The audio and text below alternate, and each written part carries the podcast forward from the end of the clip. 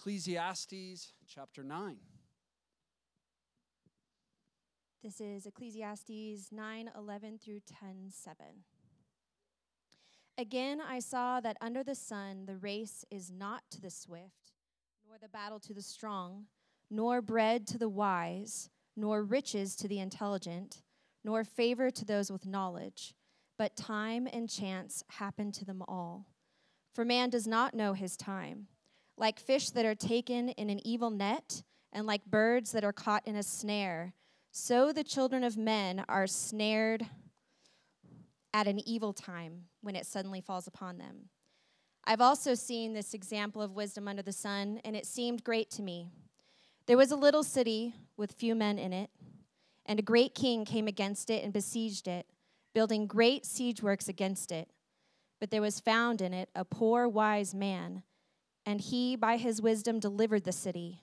Yet no one remembered that poor man. But I say that wisdom is better than might, though the poor man's wisdom is despised and his words are not heard. The words of the wise, heard in quiet, are better than the shouting of a ruler among fools. Wisdom is better than weapons of war, but one sinner destroys much good.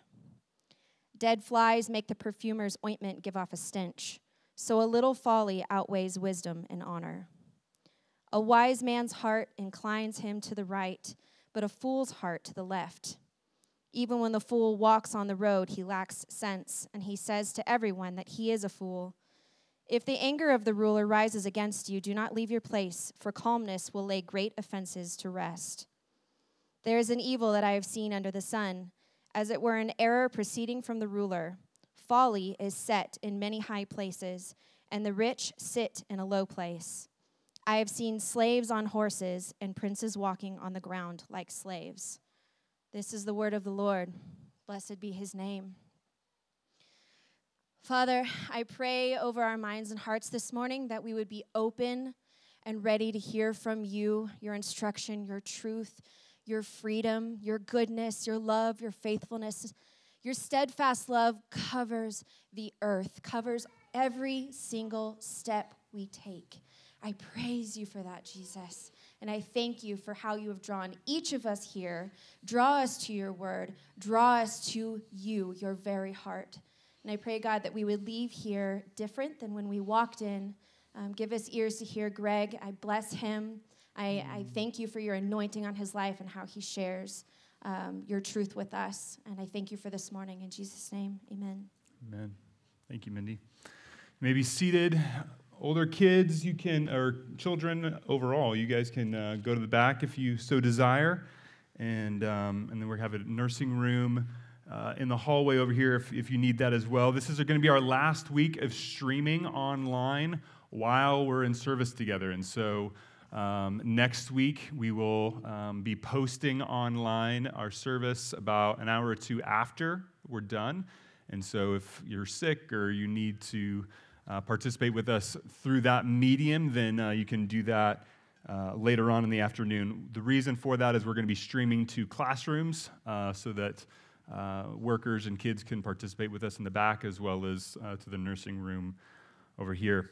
So, we're, we're getting close, guys. We're getting close to the end of Ecclesiastes, and um, the wisdom of Solomon is is is uh, moving moving forward and almost almost to the close. And uh, today we are talking about the ruin of wisdom and the reward of the wise.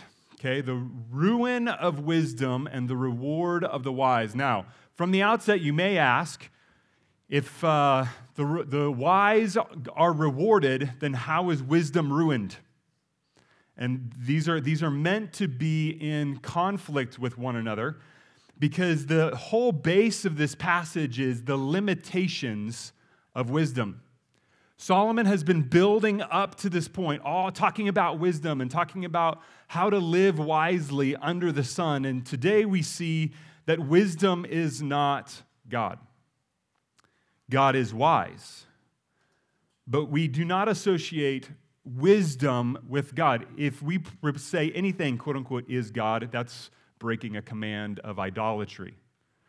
And so we're recognizing the limitations of human wisdom in this. And so Solomon is, Solomon is, going to be displaying the ruin of wisdom and yet the, the reward of the wise, that the, the wise person is rewarded. And the question I'm going to ask you at the end of this that I want you to be thinking about throughout the whole thing is who gives the reward? Who gives the reward to the wise? Man or God? I was uh, sitting down this week. If you notice my haircut, thank you very much. It looks great. And um, I was sitting down this week with uh, my Supercuts barber. I've tried a, lot of different barbers at Supercuts and uh, haven't found my niche yet. But uh, she was great. She was a young woman um, who had just moved here, uh, had been in Salt Lake for three weeks, and um, she had been married for about a year and um, or she is married for a year, uh, as far as I know. Um, and she, uh, we were just, you know, kind of small talk, barber, barbershop kind of talk. And uh, I asked her, in my nature, I was like, So, how's the first year been of your marriage? And there was a really long silence. And she's like, It's been okay. And uh, is that an answer? She, she, she's giving me a lot more information than it's been okay, right? And, uh, and, and so we, we, as I began thinking about this passage, it's like, what, we have such expectations upon wisdom. We have such expectations of um, wanting to live in this wise way and that it should produce these amazing things and it should be blessed by God. And if we're faithful to God, then everything should be wonderful in our world. And it's not. And we have these expectations for her. She had this expectation of marriage that it was going to be this wonderful, glorious thing, and, and, it, and it's not. I don't know her story. I don't, I don't know what, what is going on. It wasn't appropriate for me to ask. But there was a reality in which I was like, man, that's the, that's the reality that we face is that wisdom doesn't deliver sometimes. Wisdom fails, wisdom is ruined in the brokenness of the world. So we're going to see the ruin of wisdom in three ways through time and chance, through the pride of men, and the efficiency of evil. Okay, and these are going to associate with how an emotion or something that we experience in the midst of this. Why does wisdom get ruined? We see these three things of time and chance, pride of man, and efficiency of evil. Look with me at verse 11 of chapter 9. Again, I saw under the sun the race is not to the swift, nor battle to the strong, nor bread to the wise, nor riches to the intelligent, nor favor to those with knowledge, but time and chance happen to them all. So Solomon's basically saying, hey, you can be the strongest person in, in the competition and lose. You can be the fastest in the race and lose. You can be the greatest warrior and lose. You can be the most intelligent and not have bread. You can be the most wise and still fail. Why? Because time and chance happen to them all. That is a limitation in which we experience. For man does not know his time. So not only time and chance happen, but we don't know what's to come. Like fish that are taken in evil net birds that are caught in a snare. So the children of man are snared at an evil time when it suddenly falls upon them. You catch that word suddenly. It's like, hey, yeah, we're going about our business, and boom, time and chance. It's like playing the stock market? I was really doing good on the stock market, and then I was off about two weeks, and you know, it didn't turn out super great. So I said, I've tried to play the stock market probably uh, five times in the last 15 years. And this time I was like, I'm done. No more. Time and chance happen to us all. We don't know what will come. Uh, I was seeing on the news the other day that um, somebody bought Tom Brady's uh, football, that the, the, the, last football throw. I pass, yeah. Um, I'm a football guy, don't worry. And uh, for five hundred and eighteen $1,000. 24 hours later, he unretires. 24 hours. Talk about investment. talk about, man, this is going to be awesome. This is going to be great. I, I, got, I got this figured out. He's retired. No, with Tom Brady, you never know. Um, but man, you never know. There is no man who knows. No man. Time and chance happen to us all. The, the, as I read this, this, this passage, that there's this feeling of frustration. There's this frustration that happens with, like, man, can I not just get ahead? I'm gonna prepare. I'm gonna, I'm gonna do all that I can do. I'm gonna work out my strongest. And, and yet somebody else wins? That's a little bit frustrating. You know, I'm, I'm going to train for years and years and years and years and then get to the Olympics and test positive for COVID even though I have no symptoms. That's frustrating. And that is part of the curse that we live in. That this toiling over bread, man, we were not created to toil inefficiently. We were not created to toil without producing results. And so when the results aren't produced, it's a little bit frustrating. This is part of the curse that is that as God sent Adam and Eve out of the garden, he said, It's by the sweat of your face that you shall eat bread till you return to the ground. The, the, the field is going to produce thistles and thorns, and it's going to be a toil upon you. Man, time and chance happen. We don't know what is going to happen, and so it's frustrating. We see in verse 13, I have seen this example of wisdom under the sun, and it seemed great to me. There was a little city with few men in it. A great king came against it and besieged it, building great siege works against it. There was found in it a poor wise man, and he, and, he, and he, by his wisdom, delivered the city. Yet no one remembered that poor man.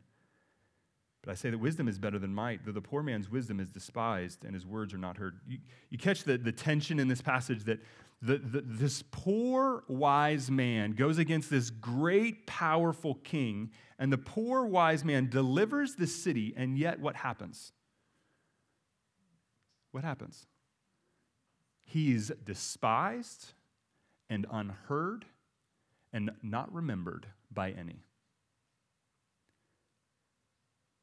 The pride of man is this tricky thing that, that, that, our pride brings us to a point of, of rejecting the goodness of wisdom because, in some ways, we, we want our own life. I think about the, the city being delivered, and, and yet and they don't honor this guy. They don't listen to this guy. Maybe they wanted to be besieged. Maybe they wanted to live in ruin. Is that, is that a reality for us in our lives where sometimes we want to go after sin, and even though it's destructive for us? We don't want to listen to wisdom. I think about this poor wise man, though, and I'm like, man, if I'm a wise man in the city, um, and I know I'm going to be rejected and despised and unheard and unremembered, would I deliver the city? I ask you. If you could deliver a city through wisdom that God has given you, and yet you were despised for it, your own hometown, would you do it? That reveals pride in me because I'm like, I'd like to say my, my spirit is saying yes.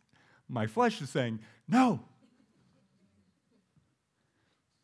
The pride of man is real, and it produces this idea of failure.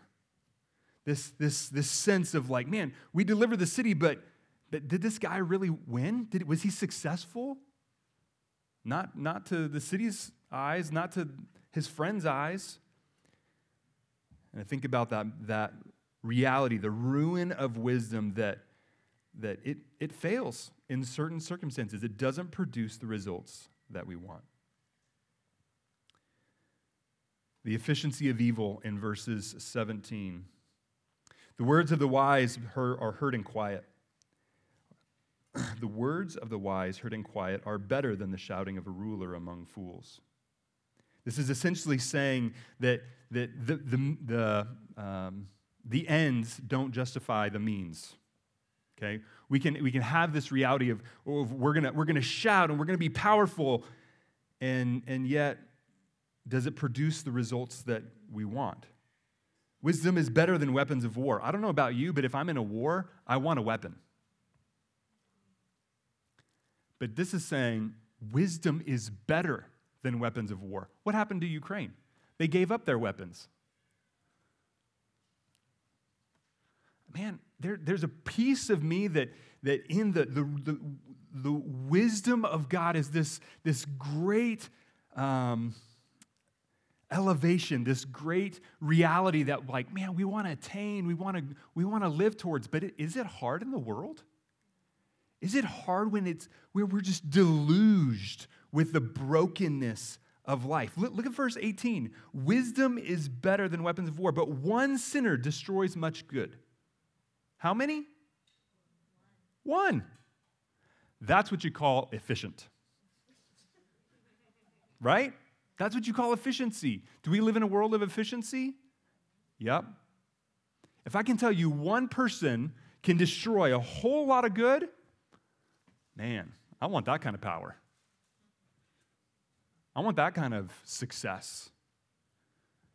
Look at this, verse 10, or chapter 10, verse 1. Dead flies make the perfume's ointment give off a stench, and folly outweighs wisdom and honor. This is all about the ruin of wisdom. You see this, this perfumer, he's working tirelessly to, to perfect this. And yet, one or two flies ruins the whole thing. Folly outweighs wisdom and honor. There's an imbalance here. There's an imbalance of life that as we seek wisdom, it doesn't deliver reminded of James chapter 2 and the reality of this, and we talk about the law of God and the, the, the law of this balance that we, we strive to attain. And it says this in James chapter 2, verse 8. Just listen. If you really fulfill the royal law according to the scripture, you shall love your neighbor as yourself, you're doing well. But if you show partiality, you're committing sin and are convicted by the law as a transgressor. For whoever keeps the whole law but fails in one point becomes guilty of it all. For he who said, Do not commit adultery, also said, Do not murder. If you don't commit adultery, but you do murder, you've become a transgressor of the law this, in some ways, we can look at it of like, man, the ruin of wisdom, and wisdom doesn't deliver. But in some ways, this is the wisdom of God.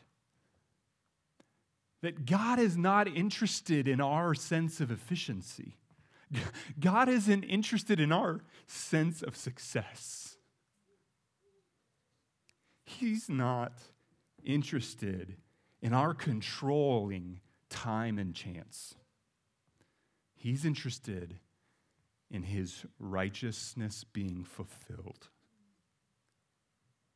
in the earth.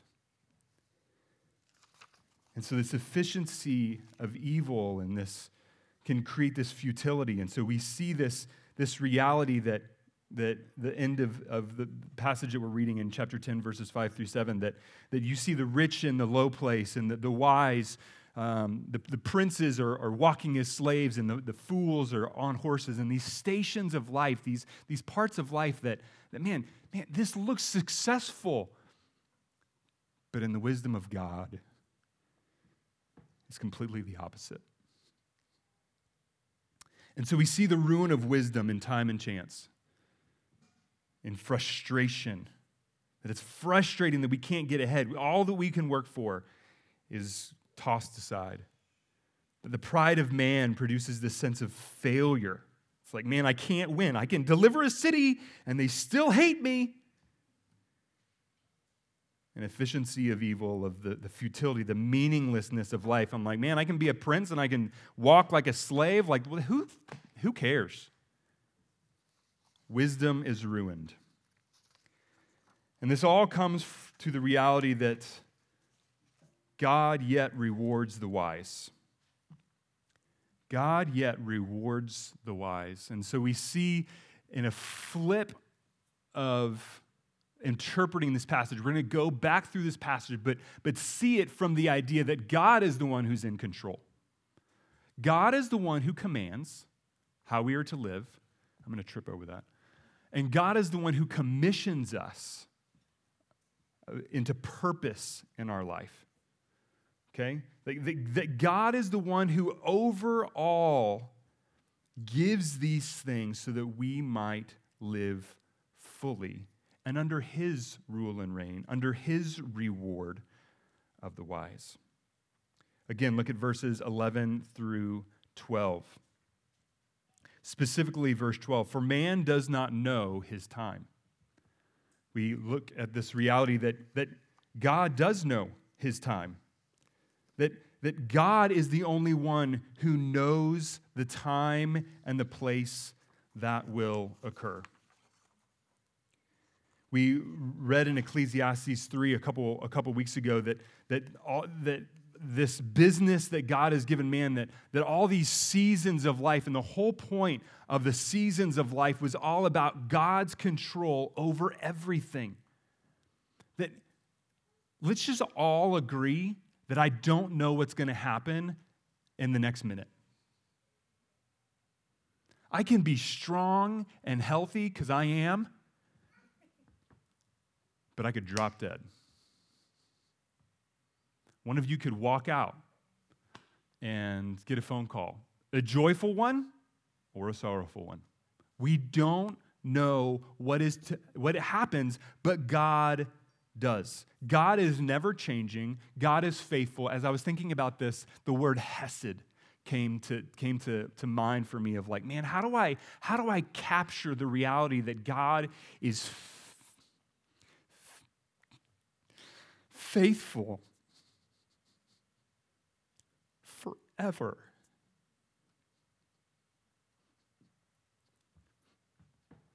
It's this idea, it's like his hesed, sorry, his steadfast love forever and ever. He never changes. He is the same. And as much as I experience the brokenness of like, oh, if I do this, if I do this, if I do this, what's going to happen? I don't know, but God does. God does.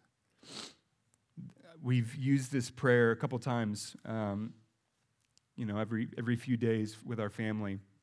It's a historic prayer that's recognized by the global church, and it, it says this Be present, O merciful God. Protect us through the hours of this night, so that we who are wearied by the changes and chances of this life may rest in your eternal changelessness through Jesus Christ our Lord. in a season in which, man, there's a lot of questions, there's a lot of wonderings, there's a lot of chances that I don't have answers to, and, and questions that I want answered. I can rest that He is unchanging and that, that He is changeless and He remains forever. Even Jesus didn't know when he was going to return. He still doesn't. As he replied to his disciples in Mark 13, that, that no one knows the day or the hour in which the Son of Man returned. The disciples were saying, Jesus, tell us, tell us, when is this going to happen? When is your kingdom going to come fully? Jesus said, I don't know. But the Father does. And that can bring peace and life to a wearied soul who's trying to con- control their life, that there's a sense of stability and security in the fact that God ordains all things. Amen? So the control of God brings peace. Rather than frustration, we get peace. We get this, this sense that He's the one in charge, He's the one in control. What about God's commands? Let's look at verses 9, or chapter 9, verses 13 through 16 again. I've seen this example, this, this wise man delivering the city. And, and what I, what I want to uh, com- commend in this is as much as the, my own pride would, would prevent me from serving in that way, or it, as much as the acceptance of my fellow men would, would motivate me to deliver the city, this is a picture of a man who lays down his life for a city that despises him. And in 16, wisdom is better than might. Solomon is saying, Wisdom is better, guys. Wisdom is better, even though it doesn't look successful. Even though everybody's not going to appreciate it. Even though it's going to be misunderstood and rejected, it's good. It reminds me of a man who came to his own hometown and laid down his life that was despised and rejected. As 1 Peter 2 says, Jesus came to them, a living stone rejected by men, but in the sight of God, chosen and precious. We, you, yourselves are like living stones, being built up as a spiritual house to be a holy priesthood to offer spiritual sacrifices acceptable to God through Jesus Christ. That, that Jesus was able to, as Justin talked about, uh, God's favor, God's smile is upon us, that Jesus was able to live with such authenticity and peace and pride. Not in a, in a glory sense, not in a self exalting sense, not in a I, I'm going to fulfill my needs sense, but a pride of, of heart in the Father's commands. That God commanded this, and so I'm going to obey. No matter what. Jesus fulfilled this reality of being the chosen and precious one, yet rejected and despised, mocked and cast aside. Jesus is the fulfillment of this wisdom because you and me, we're not, I ain't strong enough for that. As much as I'm like, yeah, I don't really need people's praise. I'm like, man, it's sure nice. But Jesus was committed to that reality. Jesus was the fulfillment. Jesus was the personification, the perfection of wisdom that brought us peace that brought us pride, that brought us joy in being able to live obediently, not for the success of men, but for the success and wisdom and joy and delight of God. Jesus says this in Matthew 6 Beware. When Jesus says beware, that kind of means perk up. Okay? Beware of practicing your righteousness before other people in order to be seen by them. For then you will have no reward from your Father who's in heaven. Thus, when you give to the needy, don't sound a trumpet, as the hypocrites do in the synagogues and in the streets, that they may be praised by others. Truly, I say to you, they've received their reward. But when you give to the needy, do not let your left hand know what your right hand is doing, so that your giving may be in secret, and your Father who sees in secret will reward you. Man. We are to heed the commands of our Lord in this wise reality that we can have pride, we can have um, enjoyment, we can have self confidence not because of our wisdom, but because of the commands of God. I'm not resting on my wisdom. I'm not resting on your wisdom because your praise is going to cast me aside. I'm depending on God's commands and His wisdom because that's what's good. Amen?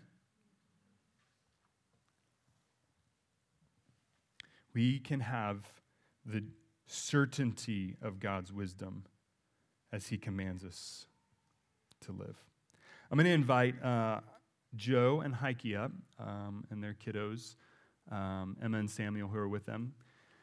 Um, they are my illustration of this, um, since they are serving um, a church in Germany, and Joe is the lead pastor there, and the church uh, basically serves missionaries that are all throughout Europe. and their children um, are part of a academy that are, that's there. And this church of um, among multiple denominations, multiple um, expressions of, of church um, are all united in one body. Um, and Joe leads them. And so um, he is my spiritual father.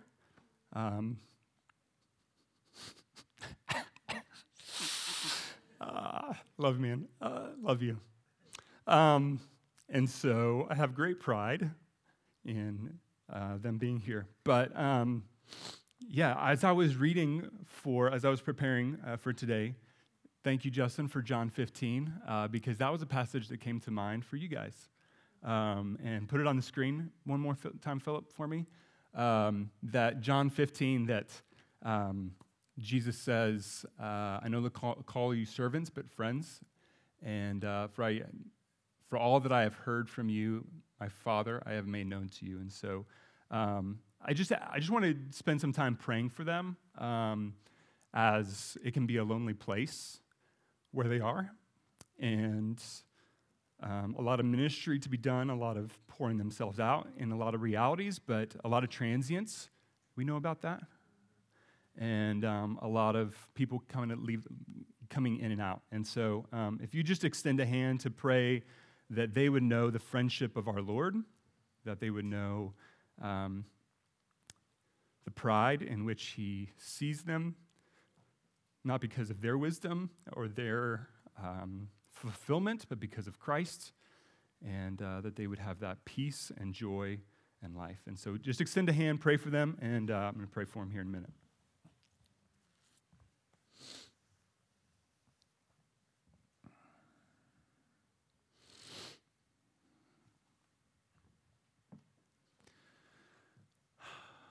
Lord, thank you for this family. Thank you for um, their time here in the States. Thank you for um, the time that they've had with friends and family. And Lord, I, pray um, that as they prepare to go back home, as they prepare to go back to Germany, Lord, that you would fill them with uh, your awe and wonder, that they would know your joy that, as Justin said earlier, Lord, that they would know that you are pleased, not because they're missionaries, not because they're pastors, not because uh, they're serving others, but because of Jesus and because of his righteousness, his spirit that indwells them, his peace that overshadows them, his comfort that leads them, his um,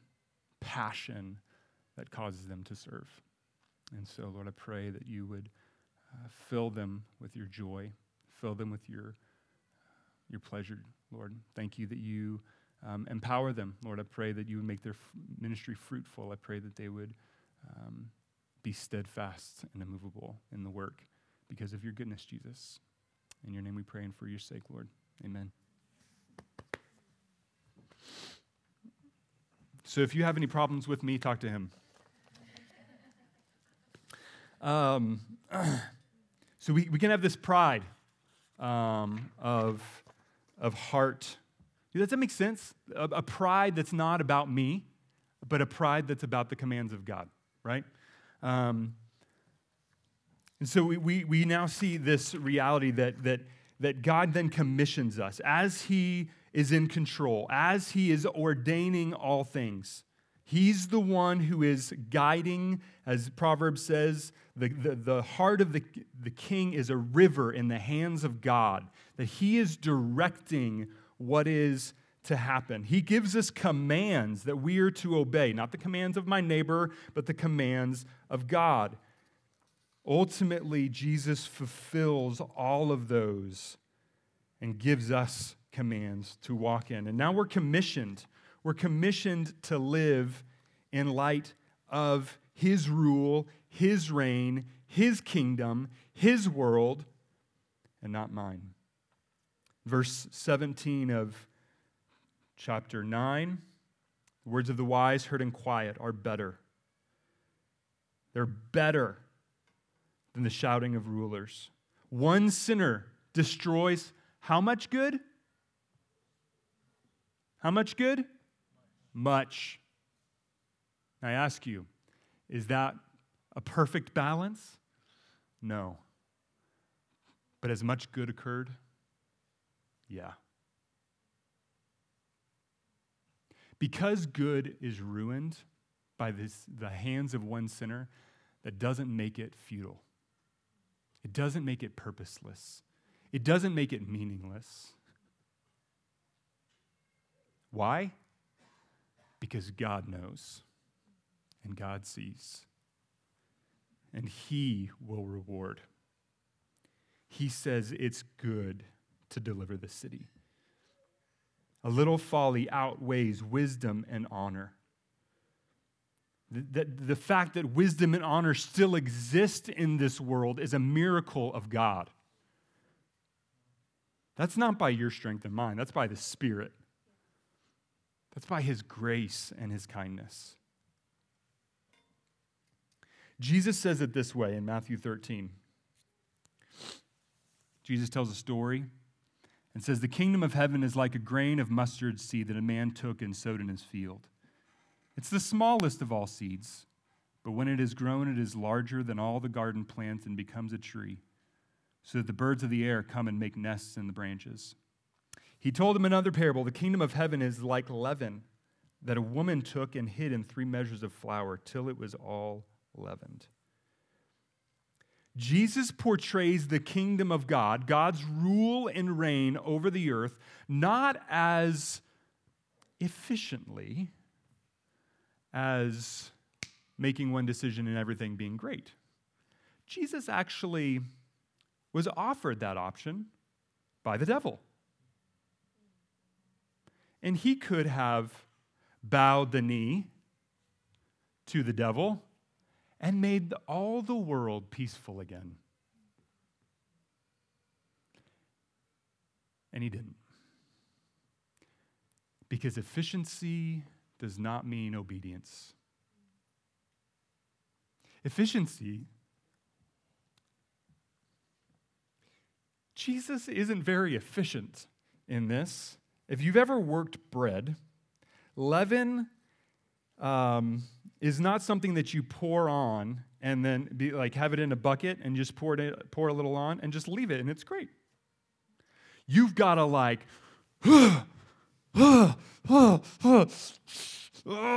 you know, uh, we watched the Great British Baking Show. Everybody? And uh, there was a German guy. What was his name, Becca? Do you remember? Anyway, Jurgen. Yes, Jurgen. And he was like, he had the he had the perfect slap. He was like, it was just like, it was amazing. Anyway, that's not the point. The point is that it has to be worked. It's unseen. It's not flashy or sexy or this awe inspiring reality, but it's faithful. And it does a magic that is beyond what you can see. I can't see it happening. And yet Jesus says, Oh, you just wait. Because when my kingdom comes, all will be displayed. And so Jesus commissions us. I have this, this idea, the, the parable of the talents. Jesus gives talents to people. And he, he says, it's like a ruler going on a journey. He's giving talents to people to say, hey, work and, and be productive, do good, love your neighbor, love God, serve him. Be faithful at that, and I'm coming back. He's entrusted to us work to be done. He's entrusted to you work to be done. Are you doing it? The work of prayer, the work of study, the work of change, the work of service, the work of love, the work of giving yourself because God gave Himself for you. Uh, this work that we are to be done has a purpose. It's like raising children. Sometimes children are like, oh, thanks, Dad, for giving me bread to eat. Judah does that sometimes because he's awesome. But typically, it's not. They don't understand, and that's okay because God does. There's purpose in our being commissioned. So uh, I want to I want to contrast these as I as I wrap up here. Contrast these from the ruin of wisdom and the reward of the wise. A couple couple slides ahead. There you go. Perfect. Thanks, Philip. We see this reality that, that in man's world, wisdom doesn't work. In man's world, wisdom fails. In man's world, wisdom isn't fun. Because time and chance, randomness of life are pretty frustrating. That I can be great and yet still fail. And one person can ruin a whole lot of good. But yet, in God's world, in which He controls, He commands, He commissions, there is life. And so, my question for each of you today, as I said that I would ask you at the beginning, whose reward are you going after? Who's going to reward you? Are you looking to the reward of men or the reward of God? Man, those kids are loud. the reward of men will produce fruit. It will. You'll be praised by men, but it's, it's not sufficient. It's kind of scary sometimes. But the reward of God is everlasting. I think about my barber, this young woman, and my heart breaks for her because I'm like, she's trying to fulfill God's commands. She's, she's living in obedience to the Lord by, by getting married. I'm like, dude, kudos to you. Like, she told me a little bit of her story with her, her now husband, and it's just, I mean, man, the, the fact that they're pers- like in that relationship, covenanted underneath God, I'm like, man, that's awesome. And yet, like, hey, your husband isn't going to fulfill your expectations. You, you can live so wisely, but it's not going to. Uh, I'm sorry. But I'm not sorry because there's a better husband. Because there's a better boss. There's a better president. There's a better world, world ruler. There's a better king who has come and given himself fully for you who has come. And even though you despised and misunderstood and rejected him, he still offers his hands out to you in love. His name is Jesus. And as Jesus is on the cross, he, he, he says, Father, forgive them, for they know not what they do. Father, forgive them. Man, that's, that's a wisdom beyond what I can fathom. And the reward that Jesus was going after was not the reward of men, because he could have had that multiple times, but the reward of God.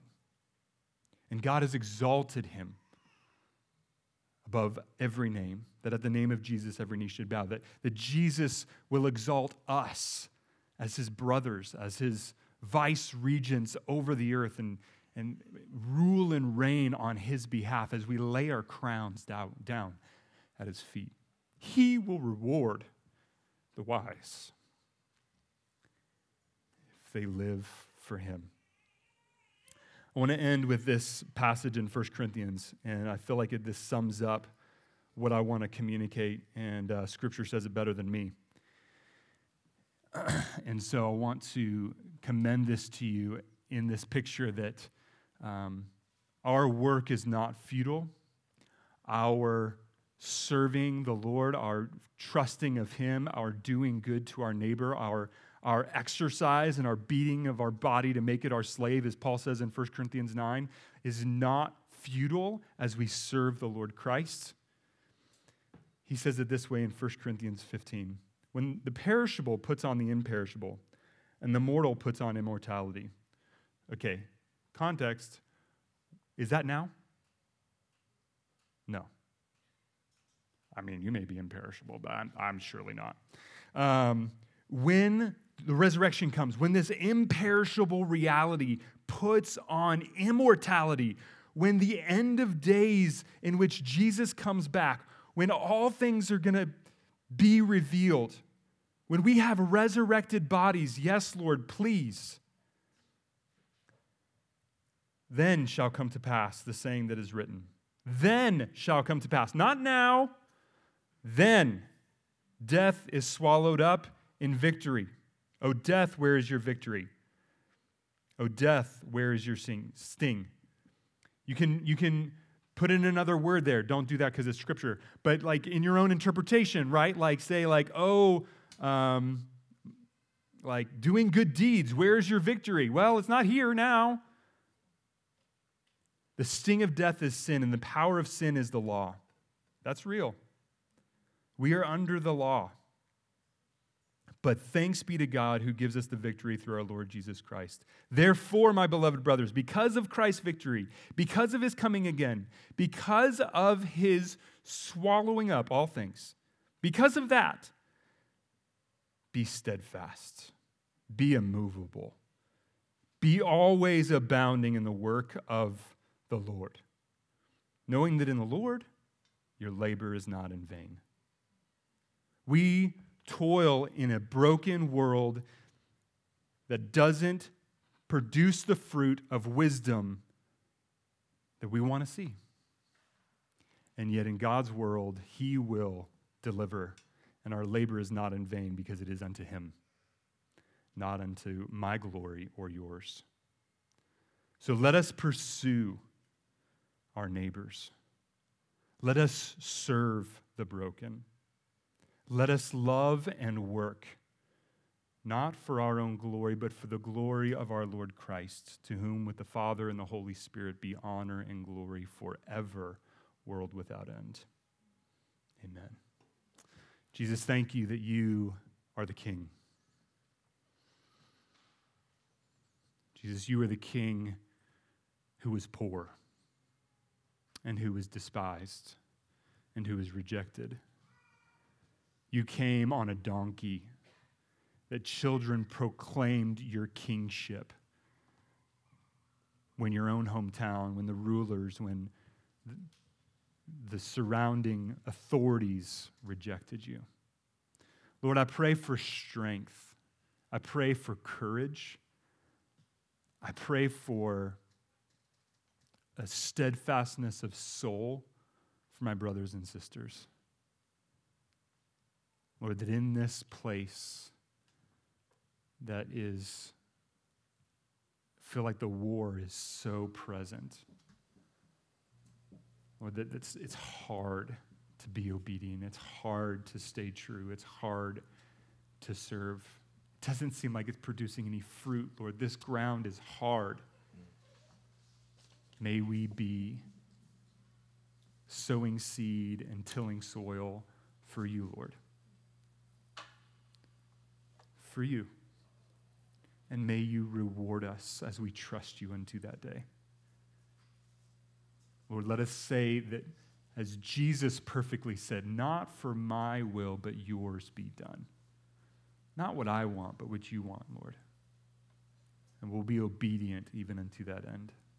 So thank you, Jesus, that you fulfilled that for us. Thank you, Jesus, that you did that perfectly. Thank you, Jesus, that you're example. Thank you, Jesus, that you died for me, that I may have your righteousness and that perfection stamped upon me because of your deeds.